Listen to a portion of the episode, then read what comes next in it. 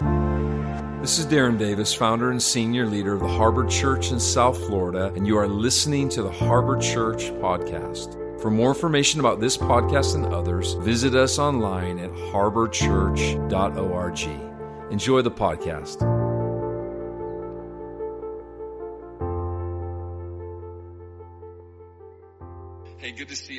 Today. If you're a first time guest, welcome. Um, you're actually not a guest, you're family, so we're so glad to have you in this place. I really believe there's no coincidence that you're here and that God has something very special for you. Um, the Lord is up to great things. I believe that. And so as we wrap up, can you believe it? This is our last Sunday for the year. We'll be coming like Yvonne shared on Friday at six o'clock for a Christmas Eve time together. It's going to be really nice. But this is our last Sunday for 2021. Can you believe that? And so what I want to do is I want to just take a few minutes and um, share from my heart. Um, this is not so much a message as it is just me overflowing. I think you know what God has kind of put on the inside of me, what He's been speaking to me about, as it relates to this whole thrill of hope concept that we've been in. Hope is everything to people's lives. In fact, I believe the church. I said this last week. We are to be brokers of hope. If we're not the conduits of hope, who is? Who will be? It's us. And so as this thrill of hope is coming and touching down, you know, we see it here on the banners, a weary world rejoices. And so I want to talk just a little bit about weariness. And I believe as I do, and I'm not talking so much about weariness, I'm actually going to bring a message that's going to infuse strength into your heart. Can I get an amen? And as strength comes into your heart, I think that will help you. But I think it's better to even not only, you know, see that transpire on the inside of your heart through a word of God today, but I want to equip you to be able to manage your life in such a way that when weariness tries to come to your soul, you'll know how to deal with it. Come on, somebody. You know, Jesus was very practical in the way that he taught. He, he, he led by example. He modeled. He infused strength and hope into people's hearts, but he really gave them tools and equipped them on how to live life. Can I get an amen? And that's what we really need, you know, as the body. We need to know how to live. How do we, how do we live through a time like we just walked through? Um, you know, what if something on the horizon was gonna be a, a, great moment for the church to shine, but we just didn't know how to walk through it? That'd be unfortunate, right? So I think God is, is in His grace. He's teaching us. He's allowing us to see some things. So this weary world rejoices when hope comes.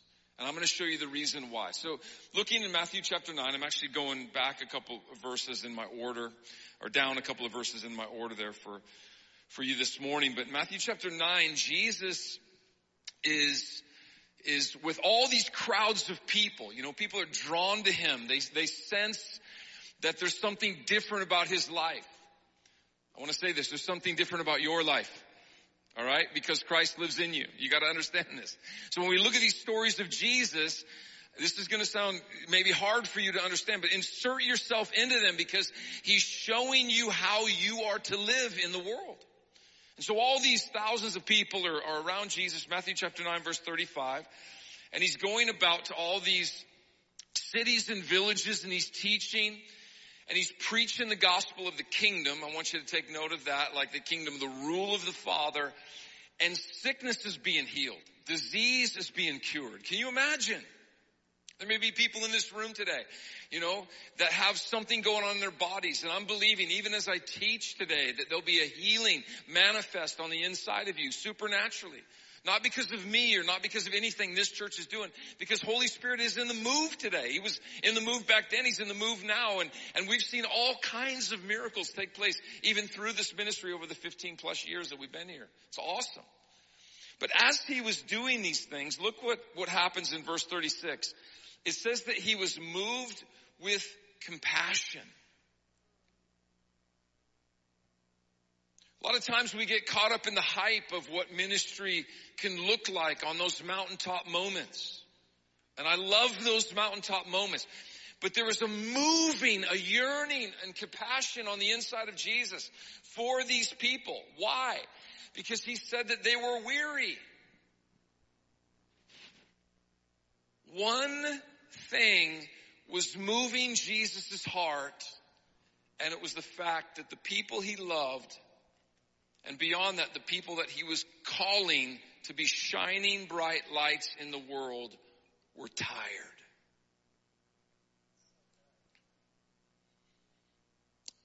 Now let's pull this into post-resurrection, new covenant reality. Second Thessalonians, I want to show you a verse. It's by the apostle Paul. And he says something to the church here in chapter 3 verse 13. I want you to catch this. Second Thessalonians chapter 3 verse 13. He says, but as for you, brethren, do not grow weary in doing good. Second Thessalonians, we're going to put this up, hopefully. Second Thessalonians chapter 3 verse 13. If it, if it doesn't go up, just listen. He says, do not grow weary in doing good. Wait a minute. Why would he say something like that? Because it's important for us to catch, for us to, to get a hold of. So in other words, he wouldn't be telling us, don't grow tired or weary in doing what is good if it wasn't possible to grow tired or weary in doing what is good. Are you all tracking with me? So he's saying to their hearts, listen, this is not your portion. When he's talking about don't grow weary in doing good, what he's saying here is to fail in your heart to lose something on the inside of who you really are, to fail in that deepest place that God has called you to be, not failure in, in terms of like, uh, some performance, you know, based reality. I'm talking about like who you were actually created to be and how you were created to live. And this failure of heart, just, just to, I want to just kind of show you the context here so you can understand. It, it's, it's deeper than even that. It's on three different levels. To, to fail in heart as it relates to number one, living with virtue. Living with virtue. Did you know that it's important for us to shine with the virtue of God, especially in a moment like this? But when you get weary, your heart can begin to fail to think that, man, maybe that's not so important. I mean, everybody else is doing all of these other things and I've been living this life of virtue, which is a life that, that breeds life to other people. But when you get weary, maybe you wonder, hey, is this really that important?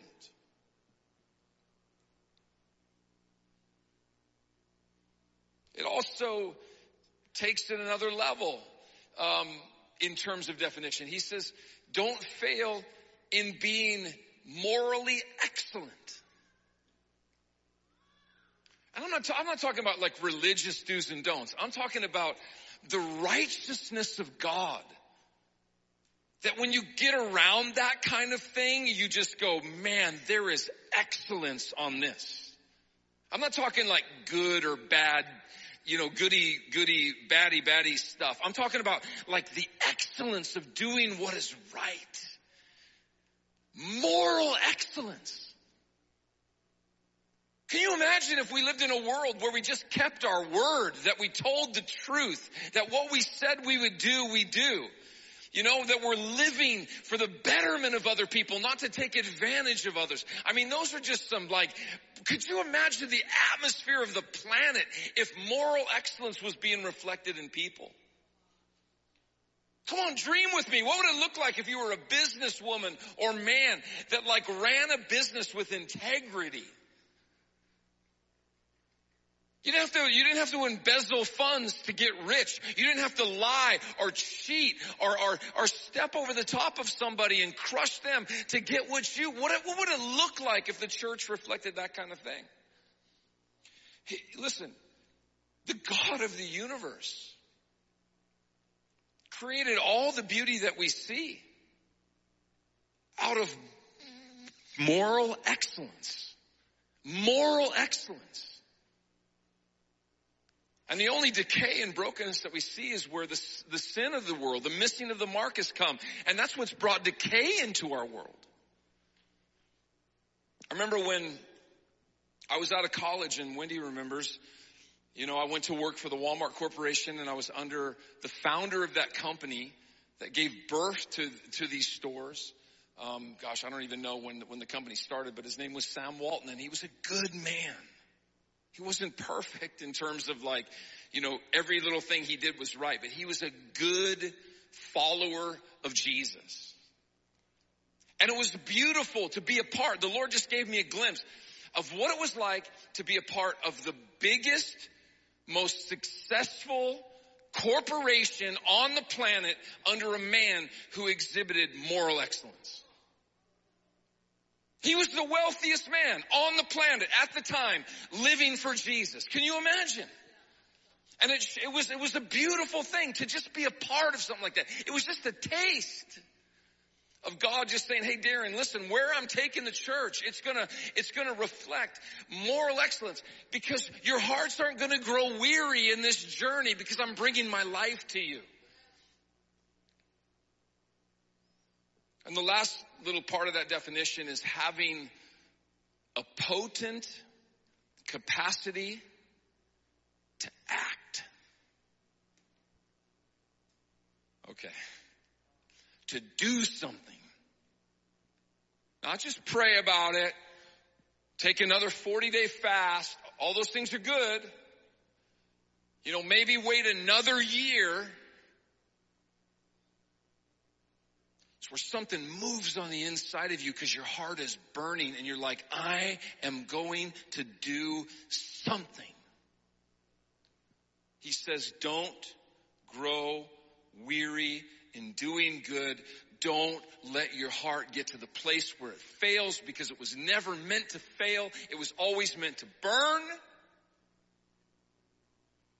so that you could reflect the very nature of God himself heaven on the earth through your life and make a difference so that by the time you took your last breath, you could go, I have ran the race and I've finished the course and it is well with my soul. Amen. Let's go home. All right.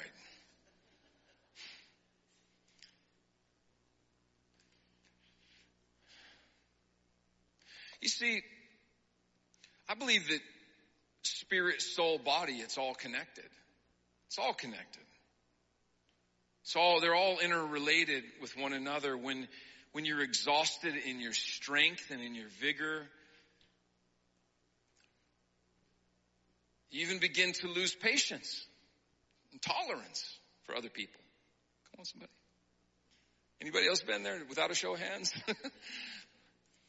You go on Facebook and you know you shouldn't have gone on Facebook and you are just frustrated and upset by the time you get off social media.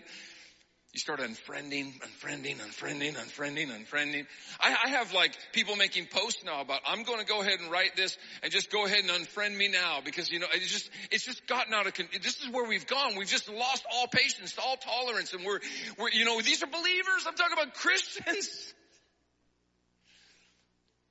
Our spirits get affected. That comes down into our souls, which are our mind, our will, and our emotions, and then even our bodies. You just don't, you just don't feel good. You feel depressed. You feel sluggish. You, all these things. Listen, it's time to break out of that as we move into 2022. Come on, church. Like we're not supposed to grow weary in well doing. We've been given an assignment where we're supposed to be fueled with life as we move forward through this life. I'm preaching to myself this morning. Can I get an amen? So going back to Matthew chapter 9, verse 37, he tells his disciples, if you look at this with me, he says the harvest, like what is getting ready to go down on the earth is totally plentiful. He didn't say, well, you know, it's just kind of barely sprouting out of the ground or, you know, there's a few little plants of fruit. No, he said, listen, guys, it is plentiful. But what does he say? He says, the harvesters, the ones that he's having compassion for, are weary. And so he says they are few. He's not talking about few in number. He's talking about few in terms of their identity. Look it up. It's oligos, the Greek word. It's not talking about few in number. There were thousands of people all around Jesus and everybody was celebrating. People getting healed. People are getting miraculously touched in their bodies. But then when, when he talked about actually getting the job done, he said there's not really people positioned. I was kind of thinking about, please hear my heart here. Just American church as we know it. We celebrate when we have huge crowds and big conferences and I love all those things. But if we're not taking, man, people and moving them into their destiny to, to impact the harvest, which is outside of it, four walls of any building, any conference setting, any home group, man, we're missing the mark. And he's saying, listen, you're weary at heart and so you're really not empowered or even understanding of what you're supposed to do with the calling over your life. So notice what he says. I don't know if we'll have this scripture, but you can just go look it up for yourself. The very next verse, what does he tell them? He says, pray to the Lord of the harvest. Now I'm going to get practical with you here in a minute. Pray to the Lord of the harvest that he, everybody say he, that he would send forth laborers. You gotta have your own encounter with God. I don't know how else to say it. Like, I can't give you my encounter with God. Wendy can't tell you her story and what she's walked through with the Lord. You've got to get that for yourself. And what we're doing is we need to unite together and start praying and say, Lord, come and encounter people. That's kind of where I'm getting back to again. I'm like, okay, I, I, don't know, you know, another message, another thing, another this. Yes, all those things will help. But in my m- morning when I'm waking up right now, there's a groaning on the inside of me, like something stirring. And I'm like, Lord, meet with your church. Meet with your people begin to come and encounter them so that they can be propelled by an otherworldly type of grace that I can't give them in my own abilities and let them be moved out of that encounter into the very thing that you've called them to do and to be. He's telling them, listen, I need you to partner with me. I need you to carry my heart. That's what he's saying to his disciples. Cause pretty soon I'm going away and you better carry this thing on the inside of you. You better be yearning with compassion. When you see just a bunch of people, help me, give me some food, tell me something, pray for me. Instead of like, listen, I'll do all those things, but listen, there's more for you to live out of a deep, intimate relationship that you can have with God to be compelled on the inside of your spirit. Is this too loud? Sorry, you can turn me down a little bit. Sorry, I'm just, where you can live on the inside of your spirit, able to walk through difficult circumstances and shine in the midst of them. Not grow patient, impatient or intolerant or just be weary and want to quit and give up. Listen, we've all kind of been there probably.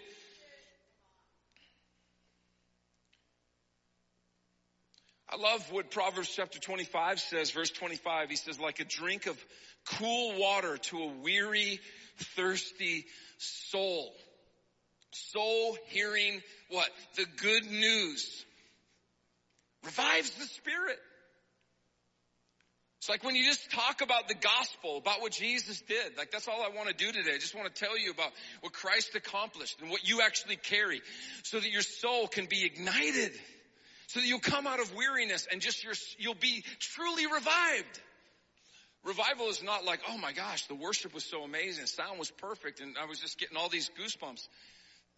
Those are nice moments, but revival is when like something in you has been lit a fire and a flame and you've come to life again. You're starting to really go, my goodness, like this, this is a moment for me. Like I'm feeling like destiny on the inside of me and I'm ready to act. I'm going to be potent to act. I'm not just going to sit on my hands anymore. And this, listen, this will get practical for you, like super practical. Like I'm, Wendy and I are talking like, you know, here we are down the road a little bit in ministry. We've, we've sacrificed a ton and I'm not saying this to lose some little jewel in my crown, but like we've given up a, a lot of things, even on the financial side. And the Lord was like, okay, so that's been a reality. Thank you for that. Even though Darren, I don't owe you anything for your, for your sacrifice because we, we're not entitled kids. Can I get an amen? But I was like, okay, God, I want to, I want to do something for my, my financial future. He said, well, quit sitting on your hands. Take the little bit you have and go talk to some people that are really smart. Listen to what they tell you to do and just go ahead and put that money into those spaces and let me kind of move on it. Like that's just one little thing. We gotta stop just sitting and get motivated to act. Come on, just one little move. One little thing. Wendy's wrote all these poems and she's gonna be reading one on Friday night and they're powerful.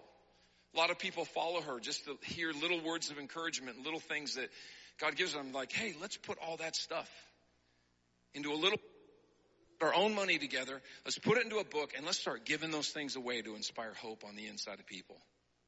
Move, act. This is the year. This is the time to do it. Amen? So here's what I'm going to do as we wrap up. I'm just going to give you three little reasons why I believe that we can go through the hardest of circumstances and not that they're going to be easy, not that we're going to be able to avoid them, but we'll be able to navigate them well. And I'm going to show you the reasons why I believe that to be true. All right? You ready? So here it is. Number one, because I believe that God's strength never fails or grows weary. Now the reason I'm saying it this way, God's strength, is because ours does.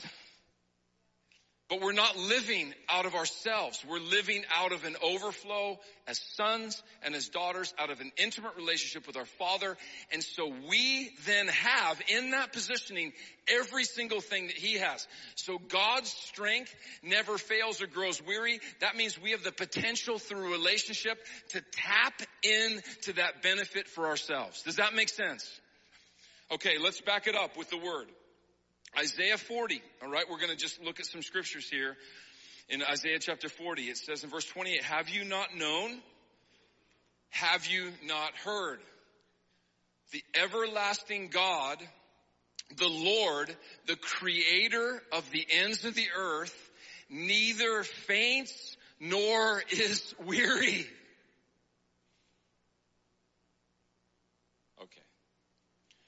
We're going to have an altar call for salvation at the end because we're going to get all of y'all saved in here. Come to know Jesus so that you can get fired up. Because think about this.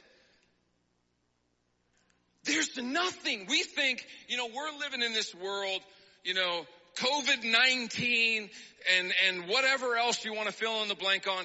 Listen, the Lord isn't even shaken in one little bit. He's not tired at all with what's been going on on our planet. And it's not that he's disconnected from it because he's permanently connected to it as God man. In other words, he knows exactly the frailty that our human frames are experiencing because he was a man, still is a man, God man living right at the right hand of the Father, He totally gets all your weariness, all your confusion, all your doubts because He personally experienced it for Himself. Yet He never grows weary.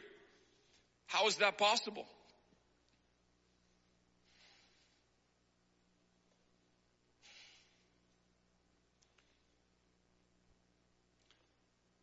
All right, number two.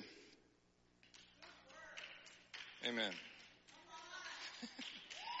number two, God's kingdom power is made perfect in our weakness.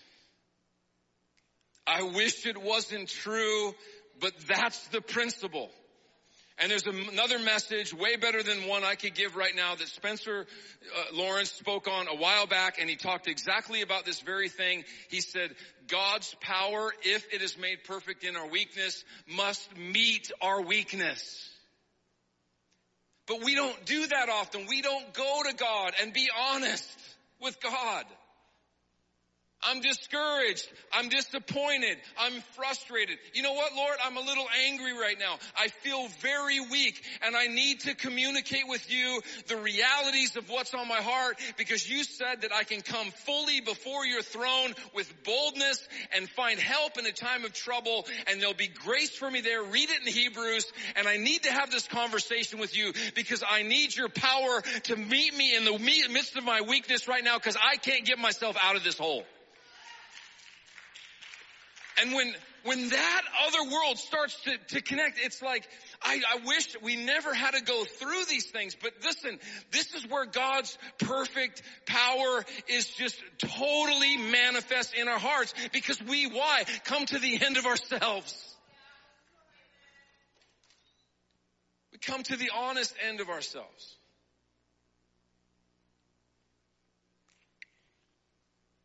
For all the other type A personalities like myself in the room, this is a very difficult exercise that could cost you the rest of your life of experimentation.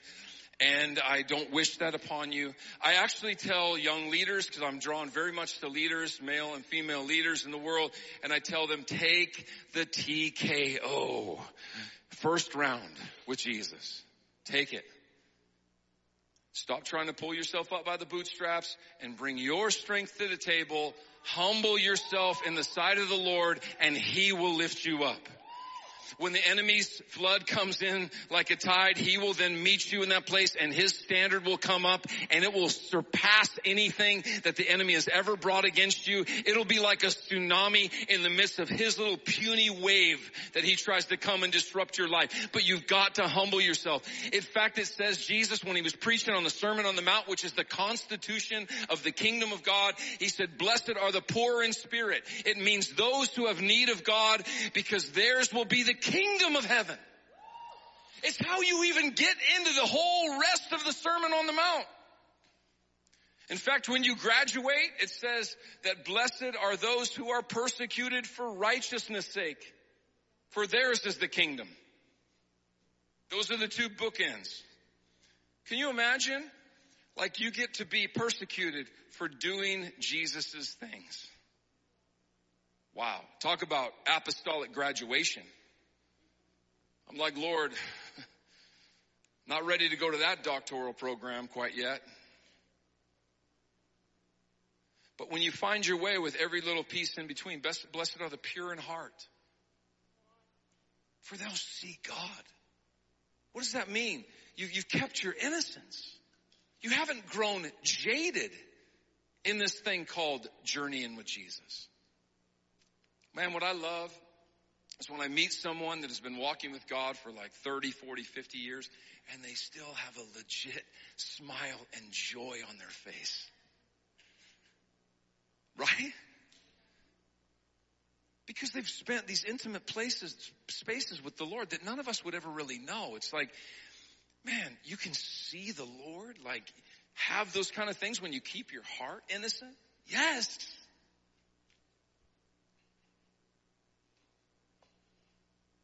Last one. I believe that we can have endurance because God's renewal of strength comes through the binding together of the generations in community. Well, wow, now Darren, you're pulling it out of the heavenly stuff into something really practical. Totally. Because all this up here needs to translate here. Here's what I want to say. We need each other. And we need each other young and old.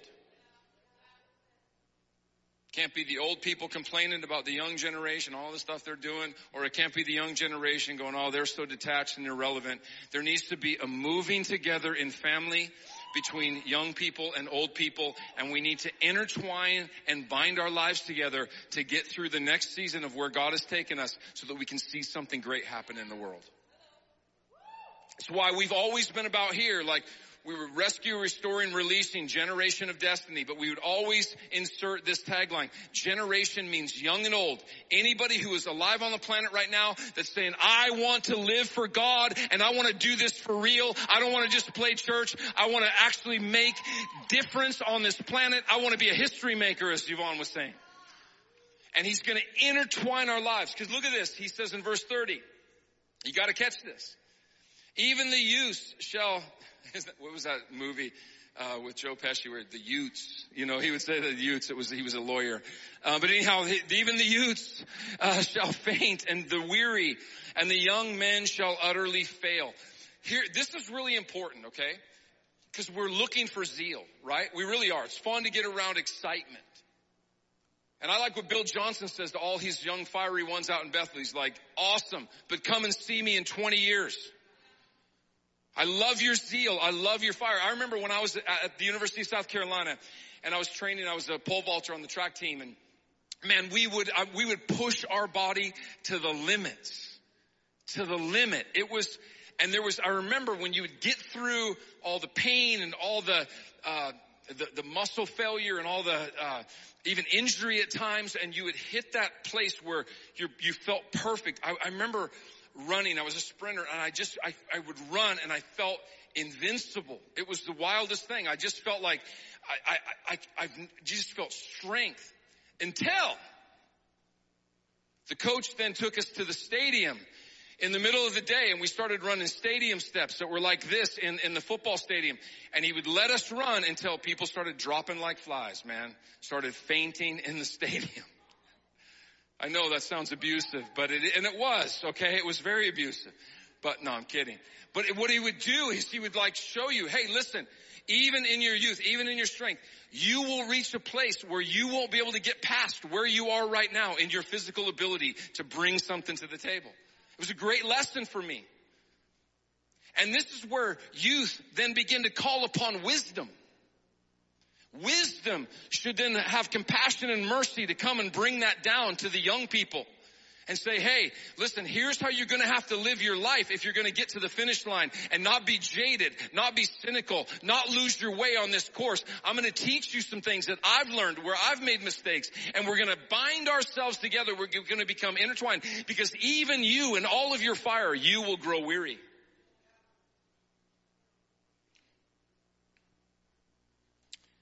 He says in verse 31, but those who wait the word wait means to bind together through twisting of relationship, becoming family on the Lord. Shall renew their strength. They shall mount up on wings like eagles. Okay, here's what I want to qualify. We are going to run in a way that we never get weary. I mean, I'm giving you the paradox here. In your own ability, you'll find weakness. You'll need wisdom. Wisdom will meet you. God's grace will come. But there will be a moment when we do run. There is no injury. There is no, there is no failure in our bodies. We will be strong in the grace of God, but we'll be humble because we know where our strength comes from. It's like you come to this place where you're broken enough in a healthy way where you're like, it's, it's like what you see before the throne going on where these apostles that changed the known world in their day are throwing crowns at the feet of Jesus that they were given. They have authority, but they're giving it back to the Lord because they know that it came from Him. The original source of all they carry was from Jesus. But at the same time, they weren't like, what do you call it? A false humility. They knew what they carried. And when they walked into cities, they knew things were going to change. Do we believe that ourselves? When you walk into your workplace, when you're in your neighborhood, do you believe that things are going to change? I had the weirdest experience. I was in a, a, place the other day, like in this place with like a few hundred people. And I, I please, you gotta hear my heart. But I was like, I, I was like, because I'm here, something different is going on because I'm here in this place right now. Because Jesus is in me and something is happening. I don't even know what it was. I couldn't even fully tell you like why, but I was like, I felt this confidence I was like, God, I'm here. Something's shifting in this room and I'll see the fruit of it for, for whatever reason down the future.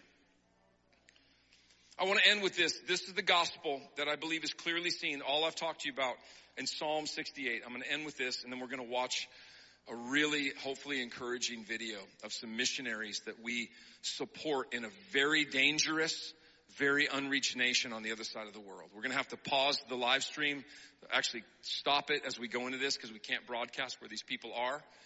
But I want to read this, this gospel um, for you out of uh, the fruit of the gospel out of Psalm 68. It says this in verse 3. It says, let the, the righteous be glad. Let them, say this with me, rejoice. Say it again. Rejoice. Come on, say it louder. Rejoice before God. Do you know what rejoice means? It means to re-enjoy. Oh. Oh. What would it be like if we started to re-enjoy life again? What would it be like if we started to re-enjoy being in the presence of God again, being around other believers again, starting to live for our future again? What would it look like if we were starting to really re-enjoy our marriages, our relationships with our husbands and wives, our, our no husbands and wives. I just said that one. Um, kids. There it is. Children. you can enjoy your children. All right. Someone needed to hear that.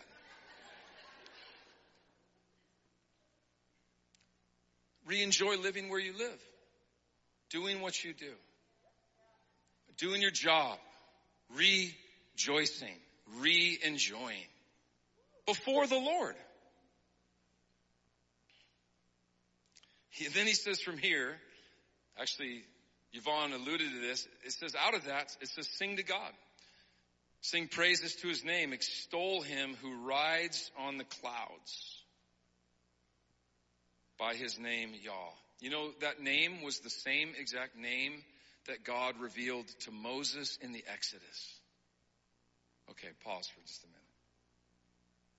If we're exalting Yah or Yahweh, that name came when the children of Israel were on the run. Come on, you ever feel like you're on the run? Like you've been enslaved and now you're out of that slavery maybe, but you're like running because you got like the, the Israel tribes behind you, like, not Israel, uh, the Pharaoh's tribes behind you wanting to take you out. And then you got this like huge like Red Sea in front of you and you're like, man, what's gonna happen? Yahweh is gonna happen. Come on, we need some Yahweh today. We need some Yahweh that gives us a bunch of gold when we leave Egypt. That gives us like a, a, parting Red Sea when it's before us. That gives us provision to cross over, you know, onto the, the dry land of, of, of the, the, the stream to get into the promised land. We need Yahweh revealed to us today. He's the one who rides upon the clouds. He's not shaken or moved by those second heavens, second heaven atmospheres where the demonic and all those, you know, principalities dwell, he rides right through the midst of them. He's already put him, put him to shame through the resurrection of the Son. Every single demon and devil on this planet or principality that exists there has been cast down. They have no power. They have no strength. He's looking for Davids and Joshua's and all these kinds of people, you know, to rise up and begin to act, begin to move because they're re-enjoying God again. They're starting to dream again. Okay, here's where it gets real practical. Verse 5, he says he's a father to the what? Fatherless is where sonship, daughterhood starts to come in. You start getting to know who you are. You start getting to establish, getting established in this family. You're not orphans anymore. and then he defends widows. He takes care of people that really don't have anybody else helping them. This is God in his holy habitation. Verse 6 says he sets the solitary in families.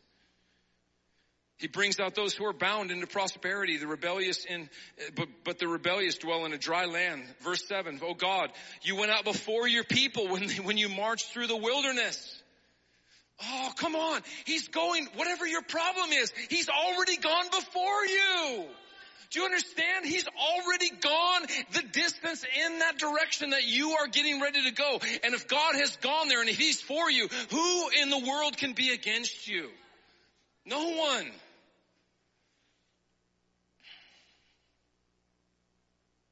Verse 8 says, I love this, the earth shook but when the earth shook, the heavens began to drop rain in the presence of God. Sinai, the place of meeting itself was moved at the presence of God in Israel. I saw a friend of mine who lives in Maui, lives in this very dry part. I'm wrapping this up. Of, of Maui, there's no rain there. It's like, looks like a desert. He got one rainstorm and everything turned green. Looked like Ireland. Hear me. When the earth is shaking, don't be afraid because the heavens will bring rain in those moments. And everything is going to turn to life in the presence of God. Do you see that?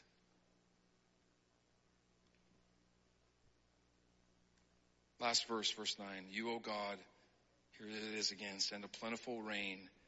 Catch this language as we close. Whereby you confirmed your inheritance when it was weary. Okay. It's his inheritance that he bestows to us. And the weariness that's coming against us is not just against us, it's against what God has in store, what he has planned. It's his inheritance.